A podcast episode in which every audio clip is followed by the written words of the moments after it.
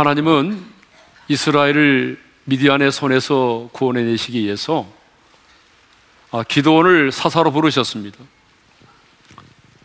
그리고 여호와의 사자가 기도원에게 나타나서 큰 용사여 여호와께서 너와 함께 계시도다라고 말을 했어요.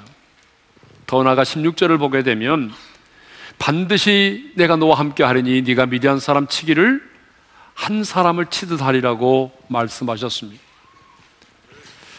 그런데 기도원은 사실 강한 용사가 아닙니다. 큰 용사가 아닙니다. 그래서 미디안 사람들이 이게 들킬까 봐서 여러분 작은 욕조만한 크기의 포도주 틀에 숨어서 밀타작을 하고 있었습니다. 여러분 이것만 보더라도 기도원이 얼마나 겁쟁이고 소심하고 평범한 청년이었는지 우리가 알 수 있습니다. 기도원은요, 자기 자신이 얼마나 약하고 작은 존재인지 자신이 더 잘 알고 있었어요. 그래서 여호와의 사자가 반드시 내가 미디안 사람 치기를 한 사람 치듯 하리라고 말할 때에 15절에 이렇게 말하잖아요. 15절 읽겠습니다. 벗어서 나의 집은 문화세 중에 극히 약하고 나는 내 아버지 집에서 가장 작은 자니이다. 자, 이것을 보게 되면요. 기도는 매우 소심하고 겁이 많고 영적으로도 나약한 사람이었습니다. 자기 자신도 그렇게 평가하고 있었어요.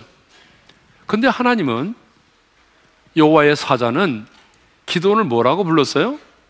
큰 용사라고 그렇게 부르셨어요. 강한 용사라고 말씀하셨어요. 기도원 자신의 평가와 하나님의 평가가 너무 다르잖아요. 왜 이렇게 평가가 다르죠? 그것은 평가의 방법과 기준이 다르기 때문에 그래요. 자, 우리 인간들은요, 사람들은 자신을 평가할 때 어떻게 평가하죠? 내가 살아온 인생의 과거와 그리고 내가 지금 처해 있는 상황과 현실을 가지고 나를 평가하잖아요. 그런데 우리 하나님은 우리를 평가할 때 그렇게 평가하지 않아요. 하나님은 우리를 평가할 때 부르심의 소명을 따라 우리를 평가하십니다. 하나님께서 우리 한 사람 한 사람을 목적을 가지고 부르시잖아요. 그 부르심의 목적, 부르심의 소명을 따라서 하나님이 우리를 평가하세요. 임마누엘의 하나님이신 그분이 장차 미래에 우리와 함께 하심으로 이루어질 그 믿음의 가능성, 그 가능성을 보시고 우리를 평가하신다는 거예요. 그래서 하나님은 지금의 기도원의 모습은 너무 작고 초라하고 겁이 많고 소심하지만 임마누엘의 하나님이 함께 하심으로 미래의 그를 통해서 하나님께서 이루실 그 가능성을 보시고 하나님께서는 기도원을 큰 용사라고 말씀하셨던 것입니다. 그런데 이렇게 큰 용사로 부르심을 입은 기도원이 가장 먼저 뭘 한지 아세요? 하나님께 표징을 구했어요. 여호와의 사자에게 표징을 구했단 말이죠. 자, 17절의 말씀을 읽겠습니다. 다 같이요. 기도원이 그에게 대답하되 만일 내가 주께 은혜를 얻었사오면 나와 말씀하신 이가 주 되시는 표징을 내게 보이소서. 여러분, 왜 기도원이 지금 여호와의 사자에게 표징을 구합니까? 내게 말씀하시는 분이 정말 능력이 많으신 하나님이신가를 확인하고 싶었기 때문에 그래요. 그래서 표징을 보여달라고 말한 거죠. 자, 표징을 보여달라고 요구한 기도원은 지금 그 표징에 사용될 예물을 준비하기 위해서 떠나면서 여호와의 사자에게 내가 돌아올 때까지 기다려 달라고 요구를 합니다. 자, 여러분 18절 상반절인데 읽겠습니다. 시작. 내가 예물을 가지고 다시 주께로 와서 그것을 주 앞에 드리기까지 이곳을 떠나지 마시기를 원하나이다. 왜냐하면 이 예물을 준비해서 돌아오는 데는요, 상당한 시간이 필요했기 때문이에요. 19절을 보게 되면 기도원이 돌아가서 준비한 예물이 나오는데요. 자, 우리 19절 한번 읽어볼까요? 다 같이요. 기도원이 가서 염소 새끼 하나를 준비하고 가루 한 네바로 무교병을 만들고 거기를 석구리에 담고 국을 양푼에 담아서 상수리 나무 아래 그에게로 가져다가 드리매 가서 준비한 예물이 뭐예요? 염소 새끼 한 마리를 잡은 거예요. 여러분, 닭 한 마리 잡는 것도 쉽지 않아요? 그러니까 염소 새끼를 잡는데 시간이 많이 걸리겠죠. 더군다나 한 에바로 가루 한 에바로 무교병을 만들었다고 그랬잖아요. 무교병이 뭐예요? 누룩이 없는 떡이에요. 근데 그 양이 얼마나 될까요? 한 예반인 한 예반은요 27 22.7리터예요. 무게로 따지면 약 10kg 정도 나가는 거예요. 여러분 10kg 정도의 가루를 가지고 여러분 무교병 떡을 만든다고 하는 거 상당한 시간이 걸리겠죠. 더구나 국을 끓여서 양푼에 담았어요. 그러니까 상당히 많은 시간, 어쩌면 두 시간 이상 걸렸을 거예요. 아무리 빨라도. 그래서 기다려달라고 요구를 한 거죠. 그런데 여러분, 이 기다려달라는 기도원의 요구는 어쩌면 무리하게 보일 수도 있습니다. 여러분 안 그래요? 어떻게 피조물인 인간이 하나님께 그것도 자기에게 찾아와 주신 그 여호와의 사자에게 기다려 달라고 요구할 수 있겠습니까? 그것도 말이죠. 5분도 아닌 30분도 아닌 2시간이 넘는 긴 시간을 떠나지 말고 그 자리에서 기다려 달라고 여러분 요구할 수 있겠습니까? 여러분이 하나님이시라면 기다려 달라는 그 요구에 대해서 어때요? 기분이 좋으실까요? 하나님이시라면 기분이 좋겠습니까? 왜 예출할 때 남편들이 화를 많이 내죠? 이유를 아시죠? 남편들은 미리 준비하고 여러분 신발 신고 밖에서 기다리는데 아내는 그거 치장하느라고 오래 걸려요.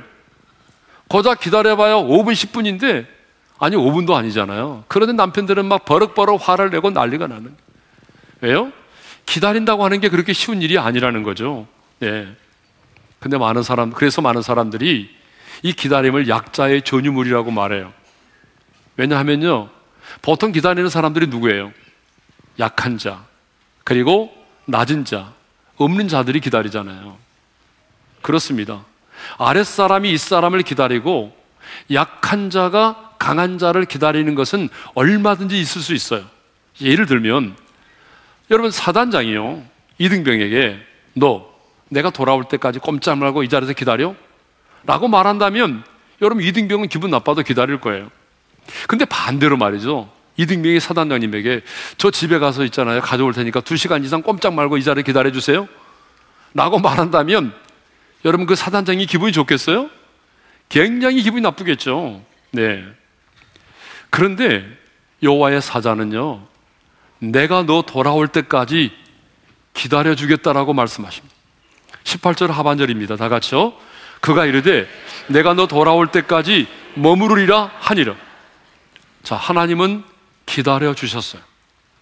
여호와의 사자는 무리한 요청을 거절하지 않았어요. 화를 내지도 않았어요. 기도원이 표징에 사용될 예물을 준비하여 오는 그 긴 시간 동안 그 자리에서 머물러 기다려 주셨어요.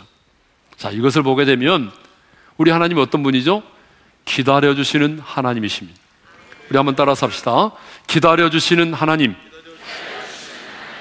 예, 성경이 보게 되면 기다리시는 하나님의 내용으로 가득 차 있어요. 그래서 이사야 선자는요, 이사야 30장 18절에서 이런 말씀을 하고 있습니다. 읽겠습니다. 시작.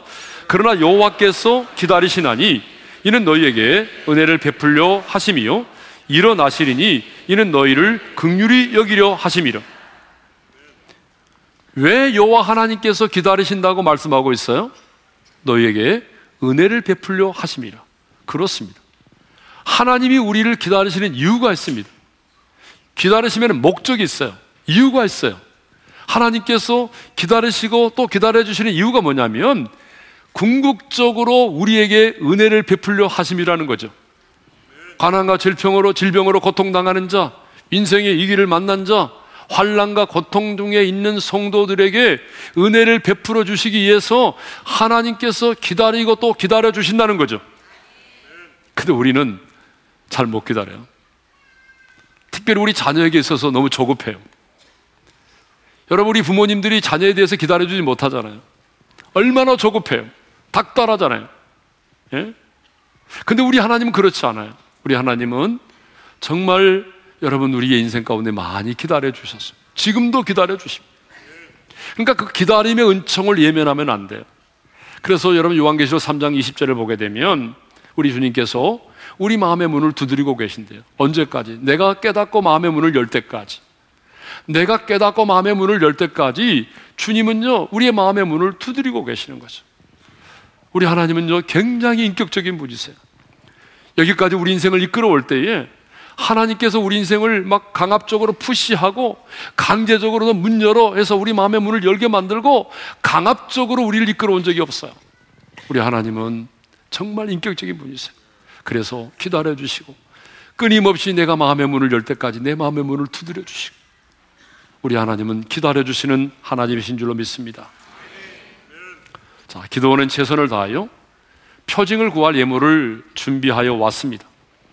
우리가 19절에 읽었던 말씀처럼 그 염소 새끼 한 마리를 준비하고 가루 한 에바로 무교병을 만들어서 그리고 국을 양푼에 담아서 가지고 왔습니다. 그런데 그때가 언제입니까? 우리가 지난주에 묵상했잖아요. 궁핍이 심한 때였다고. 먹을 것이 없었어요. 왜냐 그러면 미디안의 사람들이 와서 여러분 모든 것을 약탈해 갔어요. 그러므로 여러분 지금 기도원이 그 표징에 쓸 예물을 준비했던 것 염소 새끼 한 마리와 여러분 적은 양이 아닙니다. 약 10kg 정도 되는 그 가루 그 가루 한 예반은요 어쩌면 기도원이 가지고 있는 자신의 모든 것일 수도 있어요. 그러니까 기도원은 지금 자신이 가지고 있는 그 모든 것을 예물로 바친 것입니다. 최선을 다하여 예물을 준비한 거예요. 왜냐하면 표징이 너무 중요했기 때문이에요. 여러분 생각해 보십시오. 기도원의 인생에 있어서 지금 이 순간보다 더 중요한 순간이 있었나요? 지금 이 순간이 얼마나 그의 인생에 중요합니까? 새로운 인생의 전환점이 시작되는 순간이잖아요. 정말 내게 말씀하시는 분이 전능하신 하나님이시라면 이제 기도원은 큰 용사로 나가서 미디안의 군사와 싸워야 합니다. 그런데 지금 내게 말씀하시는 분이 만에 하나라도 하나님이 아니시라고 한다면 여러분 기도원은 완전 개망신 당하는 거 아닙니까? 완전 인생을 망치는 거예요. 하나님도 아닌 분의 말을 믿고 나가서 죽는 거 아니에요? 그러니까 기도는요, 지금 자신의 인생의 전부를 걸고서라도 내 자신에게 말씀하신 분이 어떤 분이신지를 알고 싶어 했던 거예요. 기도는 지금 자신이 가지고 있는 내 모든 것을 내가 다 바쳐서라도 부르심의 소명을 확인하고 싶었던 거예요. 그래서 자신의 모든 것을 바치면서 최선을 다하여 예물을 드리면서까지 여러분 표징을 구했던 것입니다. 그런데요, 너무나 많은 하나님의 사람들이 이 부르심의 소명을 깨달아 알기를 원하면서도 그 어떤 것도 희생하지 않습니다. 주님 앞에 무릎 꿇지 않아요. 내가 움켜쥐고는 인생의 우상들을 내려놓지를 않아요. 그런데 여러분, 정말 여러분이 부르심의 소명을 확신하려면 인생의 전환점에서 하나님의 뜻이 무엇인지를 알기를 원한다면 기도의 무릎을 꿇어야 합니다. 아니, 여러분이 움켜쥐고는 인생의 우상들을 내려놓아야 돼요. 기도원은요, 그 희생과 헌신과 내려놓음을 통해서 징표를 통해서 하나님의 뜻을 알기를 원했던 거예요. 성경을 보게 되면 기도원만이 아니라 모세도 그랬고 예레미야도 여러분 징표를 통해서 확신을 구했어요. 표징을 구해서 구했던 거예요. 자, 모세는 하나님께서 내가 내 백성 이스라엘을 이제 내가 너를 예굽에 보내리니 네 백성 이스라엘을 예굽에서 인도하여 내라. 그렇게 하나님이 찾아와서 말씀하셨어요. 그때에 모세는 하나님께 말합니다. 하나님께서 자신을 이스라엘 자손들에게 보내었다고 하는 증거를 달라는 거예요. 하나님이 나를 이스라엘 복생들에게 보냈다고 하는 그 증거를 보여주십시오. 그때 하나님이 뭐라고 하셨습니까? 그래? 그럼 네가 가지고 있는 지팡이를 던져라. 그 지팡이를 던졌어요. 그 지팡이가 뭐가 됐어요? 성경 좀 읽으세요. 이거 유치부 아이들도 다 알아요. 지팡이 던졌더니 뭐가 됐어요? 뱀이 됐잖아요. 뱀의 꼬리를 잡으니 뭐가 됐어요? 다시 지팡이가 됐잖아요. 그리고 그 다음에는요. 손을 이 품에 넣었다가 빼니까 손에 나병이 생겼잖아요. 다시 이 손을 품에 넣었다 빼니까 벌레 살로 돌아왔어요. 하나님은 이 표정을 통해서 하나님께서 모세와 함께 하시고 하나님께서 모세를 이스라엘 백성들에게 보내었음을 확인시켜 주신 것입니다. 예레미야도 마찬가지입니다. 하나님께서 예레미야를 선지자로 부르셨어요. 그때 예레미야가 뭐라고 항변합니까? 나는 아이라 말할 줄을 알지 못하나이다. 하나님 선교사는 말을 잘해야 되는데 나는 말을 못합니다. 그러니까 나는 선교사의 자격이 없습니다. 그런 얘기잖아요. 그때 하나님께서 어떻게 하셨습니까? 그의 입에 손을 대시는 표징으로 소명을 확인시켜 주시죠.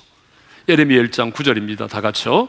여호와께서 그의 손을 내밀어 내 입에 대시며 여호와께서 내게 이르시되 보라 내가 내 말을 내 입에 두었노라. 자, 이렇게 많은 하나님의 사람들이 확신을 위해서 표징을 구했습니다. 자, 그렇다면 저와 여러분도 하나님이 나와 함께 하시는지 내가 지금 이 일을 해야 하는 것이 합당한 것인지 이 확신을 얻기 위해서 표징을 구해야 할까요?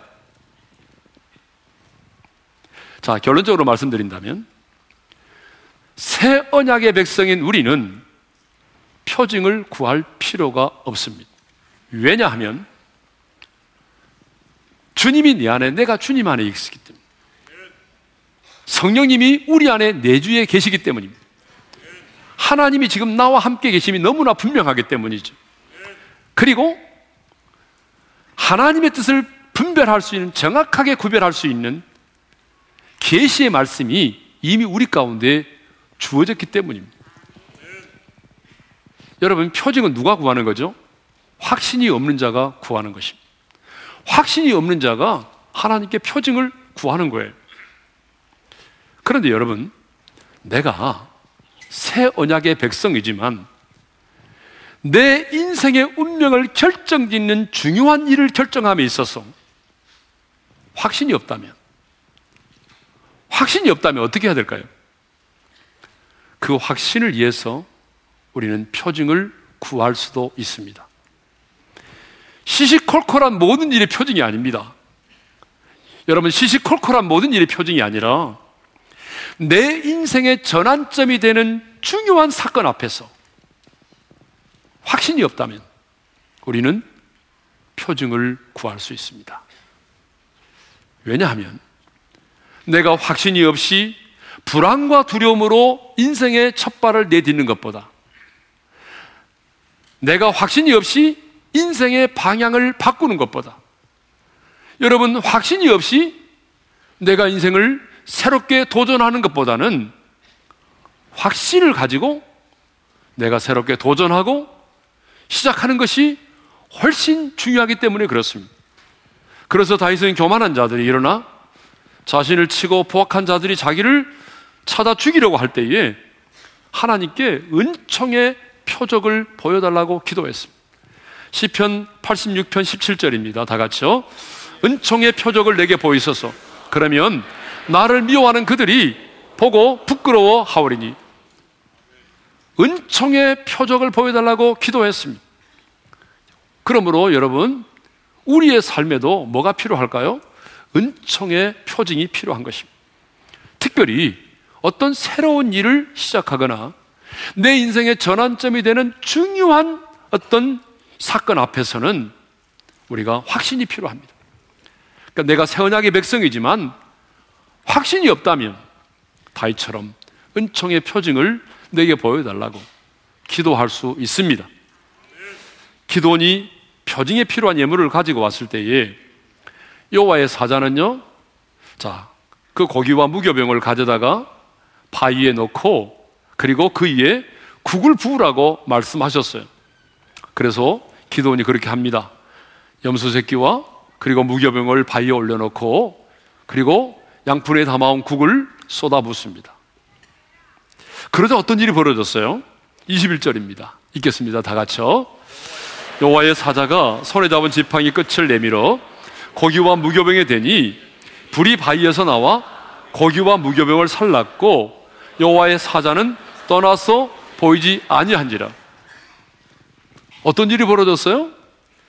여호와의 사자가 가지고 있는 지팡이 끝을 내밀어서 그 고기와 무교병이 되니 불이 어디서 나왔어요? 바위에서 불이 나왔어요. 하늘에서 불이 내려온 것이 아니라 바위에서 불이 나와서 그 고기와 무교병을 살라버렸어요. 여러분 이건 뭘 말하죠? 하나님께서 지금 기도원이 드린 그 예물을 받으셨다는 증거예요. 불이 임했다고 하는 건 뭘 말하죠? 하나님이 그 예물을 받으셨다는 증거예요. 그리고 이 일로 인해서 기도원은 아, 내게 말씀하신 분이 전능하신 하나님이시구나. 라고 하는 사실을 분명하게 깨닫게 된 거죠. 여러분, 이런 동일한 사건이 또 있죠. 성경에. 엘리야가 갈멜산에서 그 바알의 선지자들과 영적 전쟁을 치룰 때. 그때 여러분, 엘리야가 기도할 때 어떤 일이 벌어졌어요? 하늘에서 불이 내려와서 여러분 물로 흥건하게 고여 있고 적셔 있던 그 번제물과 나무와 돌과 흙까지 다 태워버렸잖아요. 이로 인해서 하나님은 뭘 보여주셨어요? 하나님만이 살아계신 참 하나님이심을 바알이 신이 아니라 하나님만이 살아계신 참 하나님이심을 그 증거를 통해서 표징을 통하여 보여주셨던 거죠. 마찬가지로 하나님은 기도원이 가져온 예물 위에 그 바위에 올려놓은 그 국이 흥건하게 고여있는 그 재물 위에 그 예물 위에 하나님이 불을 임하여 그 불로 그 재물을 예물을 태우심으로 하나님이 진 기도원에게 말씀하신 그 분이 바로 전능하신 하나님이심을 나타내 보여주신 것입니다. 자, 그렇다면 응답의 표징을 받은 기도원은 기뻐해야 될 거 아닙니까? 할렐루야. 아, 정말 하나님이셨군요. 내가 미처 몰랐습니다. 사인 좀 해주시죠. 뭐 이렇게. 그런데 기도원은요, 기뻐하지 않았습니다. 도리어 기도원은 슬펐습니다. 두려웠습니다. 자, 22절을 읽겠습니다. 다 같이요. 기도원이 그가 여호와의 사자인 줄을 알고 이르되 슬프도소이다. 주 여호와여, 내가 여호와의 사자를 대면하여 보았나이다. 여러분, 왜 기도원은 그 상황에서 기뻐하지 아니하고 슬퍼했을까요? 왜 두려웠을까요? 그 이유는 지금 내 곁에 계신 분이 여호와 하나님이심을 알았어. 내가 여호와의 사자를 대면하여 보았다는 거예요. 근데 얼핏 들어서 알고 있어요. 뭘 알고 있어요? 조상들을 통해서 들은 말씀이 있거든요. 그게 뭐예요? 우리 인간이 죄인이 하나님을 대면하면 죽는다. 이걸 알고 있었어요. 그래서 죄인인 내가 여호와 하나님을 대면하여 보았으니 아 이제 나는 죽었구나. 나는 이제 죽는구나. 라고 생각을 했어요. 그렇습니다. 여러분 이사야 선지자도 하나님의 보좌의 영광을 보고 난 이후에 이렇게 반응했잖아요. 이사야 6장 5절입니다. 어, 다 같이요. 화로다 나의 망하게 되었도다. 어떻게 하나님의 영광을 보았는데 이렇게 고백할 수 있어요? 성경을 보게 되면 베드로가요. 주님의 말씀에 의지하여 깊은 곳에 그물을 내렸잖아요. 그물이 찢어지도록 고기가 잡혔어요. 그때 여러분 베드로가 어떻게 고백한지 아세요? 예수님의 그 무릎 앞에 납작 엎드렸어요. 무릎 아래 엎드려서 이렇게 고백하죠. 다 같이요. 주여 나를 떠나서서 나는 죄인이로서이다. 왜 베드로는 예수님 앞에 무릎을 꿇고 주여 나를 떠나서서 나는 죄인이로서이다라고 고백한지 아세요? 기적 때문에요? 아니에요. 기적 때문만이 아니에요. 그럼 얼마 전에 바로 방금 전에 예수님을 선생님이라고 불렀거든요. 선생님으로 알고 있었는데 이 기적을 통해서 뭘 깨달은 거예요? 이분이 선생님이 아니라 바로 메시아신 하나님이심을 알게 된 거예요. 하나님을 딱 아는 순간에 뭐예요? 나를 떠나서서 내가 죄인입니다. 여러분, 이 땅에 사는 죄인은 거룩하신 하나님을 만나면 두려워 떨 수밖에 없습니다. 여러분 생각해 보십시오. 어떻게 죄인인 우리 인간이 거룩하신 하나님을 만났는데 두려워 떨지 않을 수가 있겠어요? 기도원 역시 자신에게 말씀하시는 분이 여호와 하나님이심을 알았기 때문에 여러분 슬퍼하고 죽을까 봐서 두려워 떨고 있었습니다. 그때 여호와께서 말씀하십니다.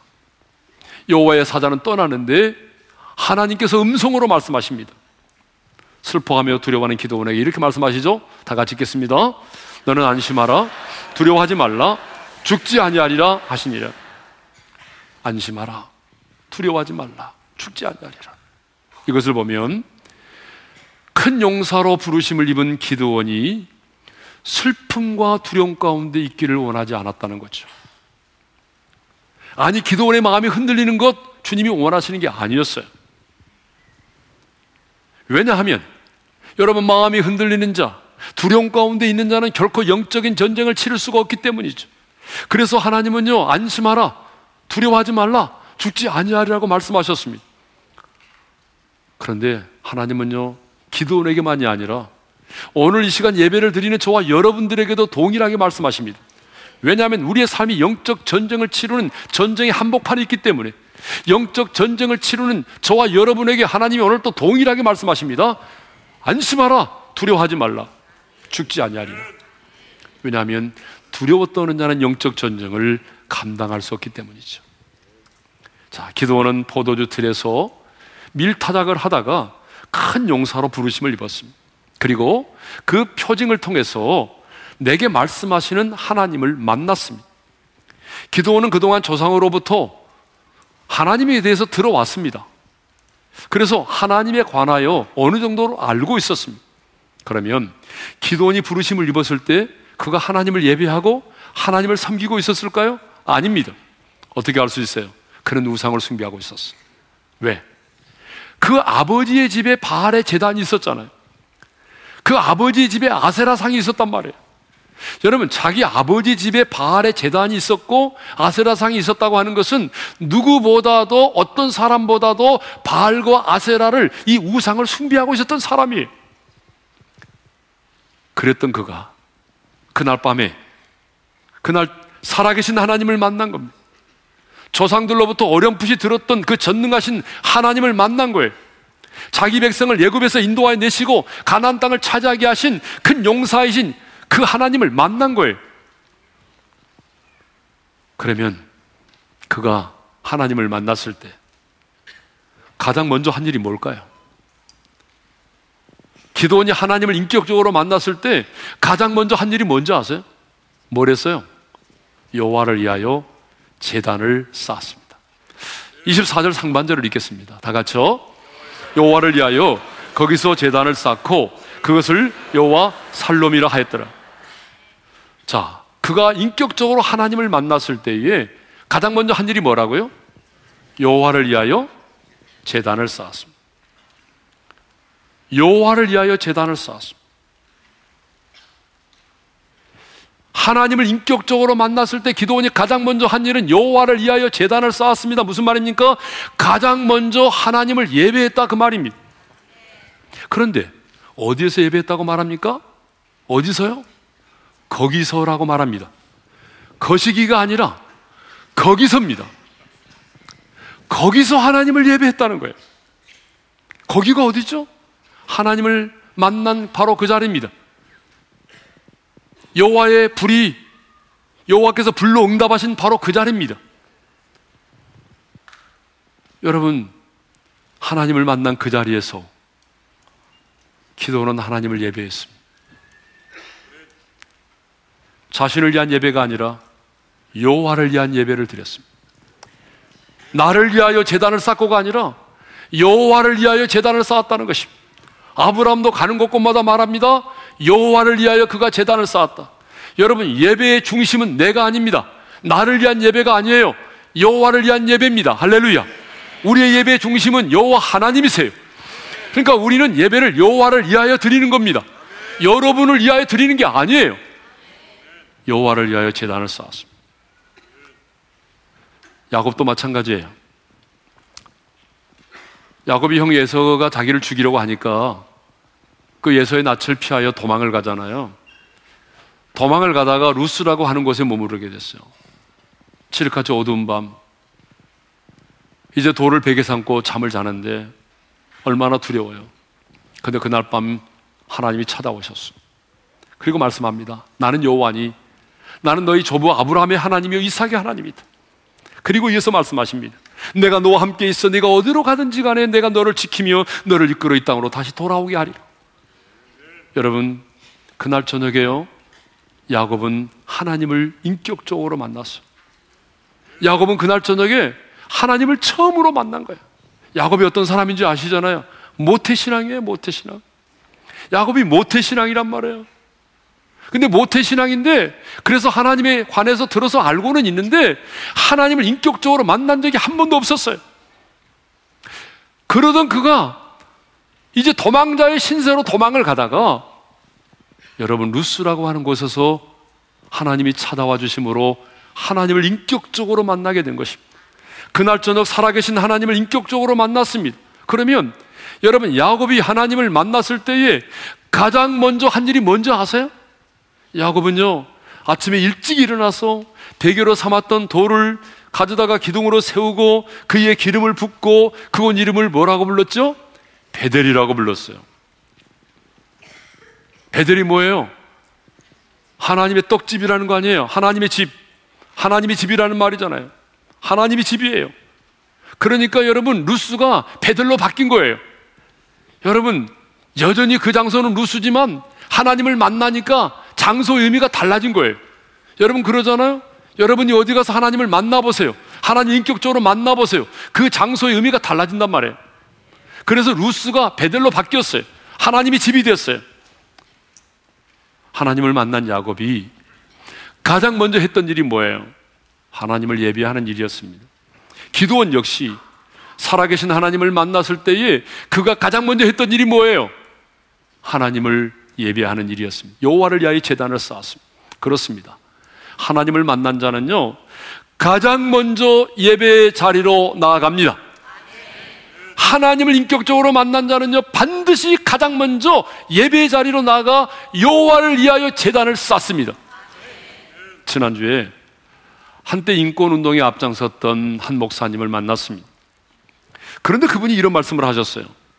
인권 운동을 하면서 그들은 끊임없이 하나님을 이야기했지만 하나님을 예배한 적이 한 번도 없었다. 끊임없이 하나님을 말하면서도 하나님을 예배하는, 예배하지 않는 그 모습을 보며 내가 실망해서 나왔다라고 말씀하시더라고요. 그렇습니다. 여러분, 아무리 하나님을 말하고, 하나님의 공의를 말하고, 하나님에 대한 정의를 말하고, 하나님의 사랑을 말하고, 하나님의 은혜를 말해도, 하나님을 예배하는 자리로 나아가 하나님을 예배하지 않는다면, 여러분, 그 사람은 하나님을 인격적으로 만난 자가 아닙니다. 하나님을 인격적으로 만난 자는요, 반드시 하나님을 예배하는 예배의 자리로 나올 수밖에 없습니다.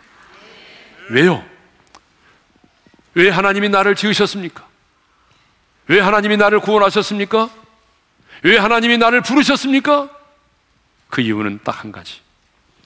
하나님을 예배하기 위함입니다. 그러므로 예배는 수단이 아니에요. 여러분, 예배는 수단이 아닙니다. 우리의 삶의 수단이 아닙니다. 축복의 수단이 아닙니다. 예배는 우리의 삶의 이유이고 우리의 삶의 목적인 것입니다. 그러므로 여러분 하나님을 만난 사람에게 있어서는 예배는 예배보다 더 우선일 수 있는 것은 아무것도 없습니다. 기도원은 여호와를 위하여 제단을 쌓고 그리고 그것을 여호와 살롬이라고 불렀어요.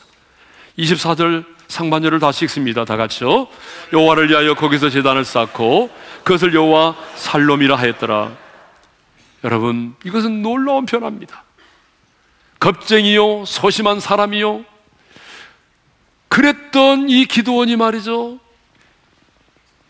얼마 전까지만 해도 우상을 숭배했던 그가 말이죠. 하나님을 만나고 하나님께 예배를 드리고 난 이후에 이제는 자신의 입술로 친히 고백합니다. 여호와 살롬. 여호와는 평강의 하나님이시다 그 말입니다. 여호와는 평강이시다 그 말이에요. 평강의 하나님이시다 그 말이에요. 자기의 입술로 고백하잖아요. 무슨 말입니까? 이것은 기도원이 두려움에서 해방되었다 그 말입니다. 안심하라 두려워하지 말라 죽지 아니하리라 하나님의 음성을 들었는데 이 예배를 통하여 이제는 모든 두려움이 사라지고 평안을 누리게 되었다 그 말입니다. 여러분 그렇습니다. 참된 예배는 언제나 우리로 하여금 하늘의 평안을 누리게 합니다. 예배의 결과는 언제나 평안입니다. 여러분, 우리 모두가 경험하지 않고 있습니까?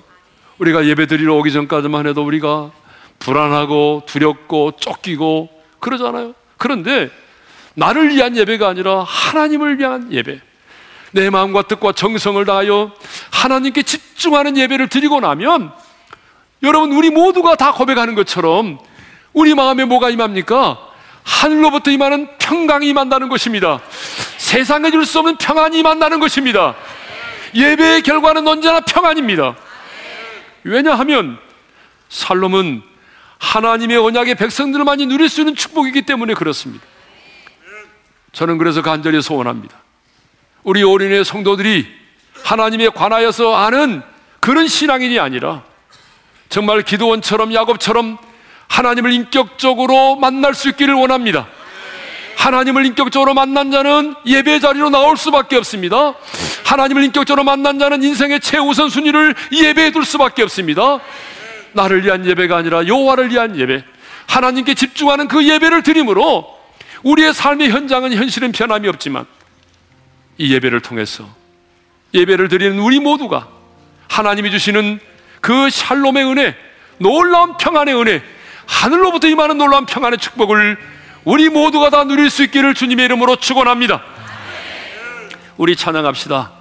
따스한 성령님 마음으로 보내 내 몸을 감싸며 주어지는 평안함 오늘 이 시간 주의 성령님이 우리 가운데 임재하셔서 우리의 몸을 감싸며 우리의 마음에 놀라운 평안을 주기를 원합니다. 그리고 우리는 다짐해야 됩니다. 주님 내가 부르신 곳에서 내가 당신을 예배하겠습니다. 자, 여러분 우리 한번 다 같이 일어나서 찬양했으면 좋겠습니다. 다 같이 일어나서 한번 찬양할까요? 따스한 따스한 성령님 마음으로 보내 내 몸을 감싸며 주어지는 평안아 만족함을 느끼네. 사랑과 진리의 한 줄기 빛 보내 사랑과 진리의 한 줄기 빛 보내 내 몸을 감싸며 내 몸을 감싸며 주어지는 평안한 그 사랑을 느끼네. 부르신 곳에서 곳에서 예배하네.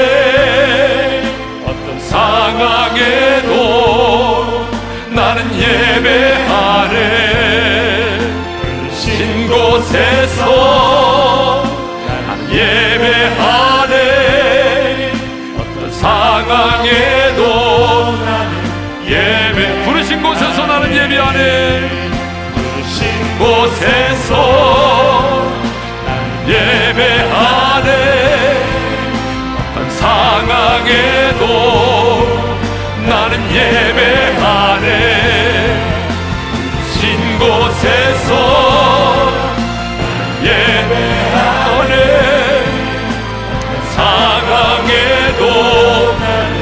예배 우리 한번 눈을 감고 주신 말씀 마음에 새기며 기도합시다. 우리 하나님은 기다려 주시는 하나님이십니다. 여러분 그 기다림의 은총을 예면하지 마십시오. 자녀 인생 가운데도 하나님의 마음을 품고 좀 기다려 주십시오. 또 하나 여러분과 나누고 싶은 것은 기도는 하나님의 뜻을 분명히 알기 위해서 부르심의 소명을 확신히 부르심의 소명에 대한 소명을 확신하기 위해서 그런 희생했습니다. 헌신했습니다. 내려놓았습니다. 여러분, 우리도 마찬가지입니다. 인생을 살아가면서 시시콜콜한 것이 아니라 내 인생의 정말 중요한 시점에서 확신이 없다면 우리는 은총의 표징을 구해야 됩니다. 부르심의 확신을 얻기 위해서 하나님의 뜻을 분별하기 위해서 여러분 우리는 많은 시간 무릎을 꿇어야 합니다. 희생이 필요합니다. 헌신이 필요합니다. 여러분의 인생의 우상들을 내려놓아야만 합니다. 기도는 하나님을 인격적으로 만났을 때 가장 먼저 했던 일은 여호와를 위하여 재단을 쌓았습니다. 여러분 하나님을 인격적으로 만나셨습니까? 그러면 여러분 여호와를 위한 예배를 드리십시오. 여러분 자신을 위한 예배가 아니라 하나님께 집중하고 마음과 뜻과 정성을 다하여 하나님을 위한 예배를 드리십시오. 그럴 때 하나님이 우리에게 주시는 축복이 있습니다. 놀라운 평안입니다. 예배의 결과는 언제나 평안이라는 거예요. 여러분들이 예배를 드리고 이 평안을 누리지 못한다면 하나님께 집중한 하나님을 위한 예배를 드리지 않아서 그래. 하나님 내가 예배를 드릴 때마다 놀라운 평안을 경험하게 도와주십시오. 평안의 축복을 누리며 살게 도와주십시오. 주신 말씀 붙들고 우리 주여 한번 외치고 부르짖어 기도하며 나아갑니다. 주여! 할렐루야 아버지 하나님 감사합니다. 하나님 우리를 향하여 끝없이 참아주시고 기다려주시는 하나님의 은혜를 예면하지 말게 도와주시고 기다림의 은총을 경험하게 하여 주시고 우리도 우리의 자녀 인생 가운데 주님의 마음을 품고 기다려줄 수 있는 영적인 부모가 되게 하여 주시옵소서. 뿐만 아니라 아버지 하나님 간구합니다. 하나님의 뜻을 분명히 알기 위해서 부르심의 소명을 확신하기 위해서 기도하는 많은 희생과 헌신을 하였습니다.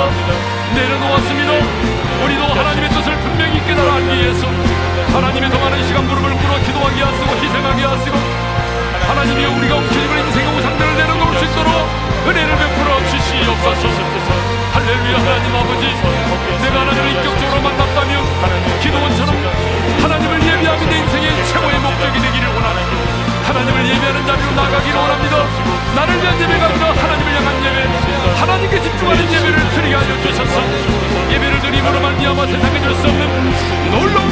누리게 하시고 여호와 살롬의 하나님을 만날 수 있도록 우리 하나님 우리에게 은총을 베풀어 주시옵소서.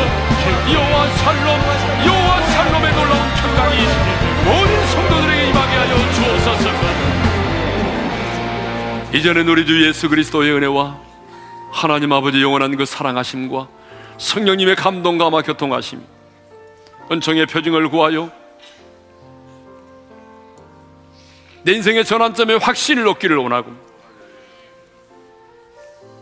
뿐만 아니라 내가 하나님을 인격적으로 만났기에 하나님을 예배하는 자리로 나아가 나를 위한 예배가 아니라 하나님을 향한 예배를 드리기를 원하고 그 예배를 통해서 하나님이 주시는 놀라운 평안을 누리기를 원하는 모든 성도들 위해 이제로부터 영원토로 함께 하시기를 축원하옵나이다. 아멘.